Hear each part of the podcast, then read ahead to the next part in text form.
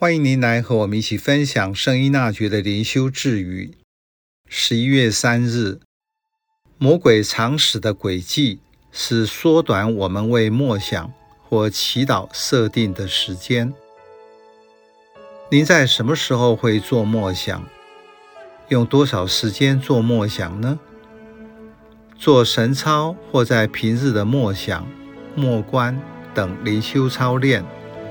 圣依纳爵给予一个心理时间，每次务必用一个小时的时间，要时常这样努力，致使他回想起自己每次的操练时，常常用了足足一小时，只多不少，因而感觉满意才好。因为仇敌惯常设法使这样的默观、默想或祈祷的时间缩短。这是凡例十二。接着在十三做更清楚的说明。在有神位的时候，满全一个小时固然轻而易举，但神哭的时候就很难。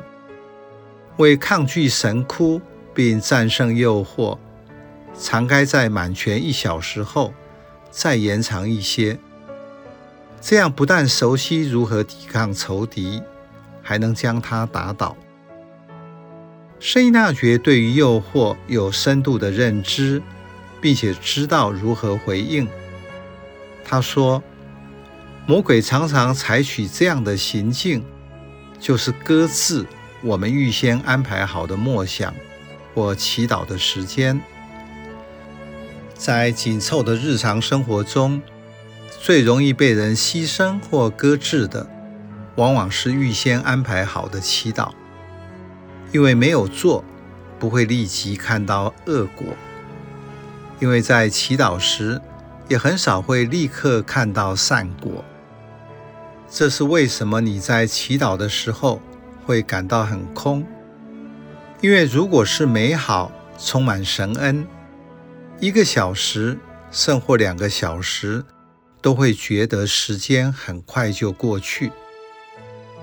对祈祷感觉满意，重点不在满全一小时，是我努力的，表达自己在祈祷上的忠信，如同福音所说，像等待主人回来的仆人一样。至于默想是否让自己满足，又是另一件事，因为你在做默想时，如此努力去做，就会使神哭。转化为神位，虽然这不是必然产生。这个时候，另一个重要的态度是：神哭的时候如何自处？不要改变既定的志向，搁置预先安排好的祈祷时间，魔鬼的行径自然就破功了。